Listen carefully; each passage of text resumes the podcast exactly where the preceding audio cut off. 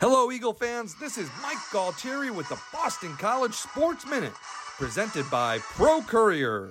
Well, under beautiful blue skies on a late summer Saturday in Chestnut Hill, Boston College lost to Rutgers 22 to 21.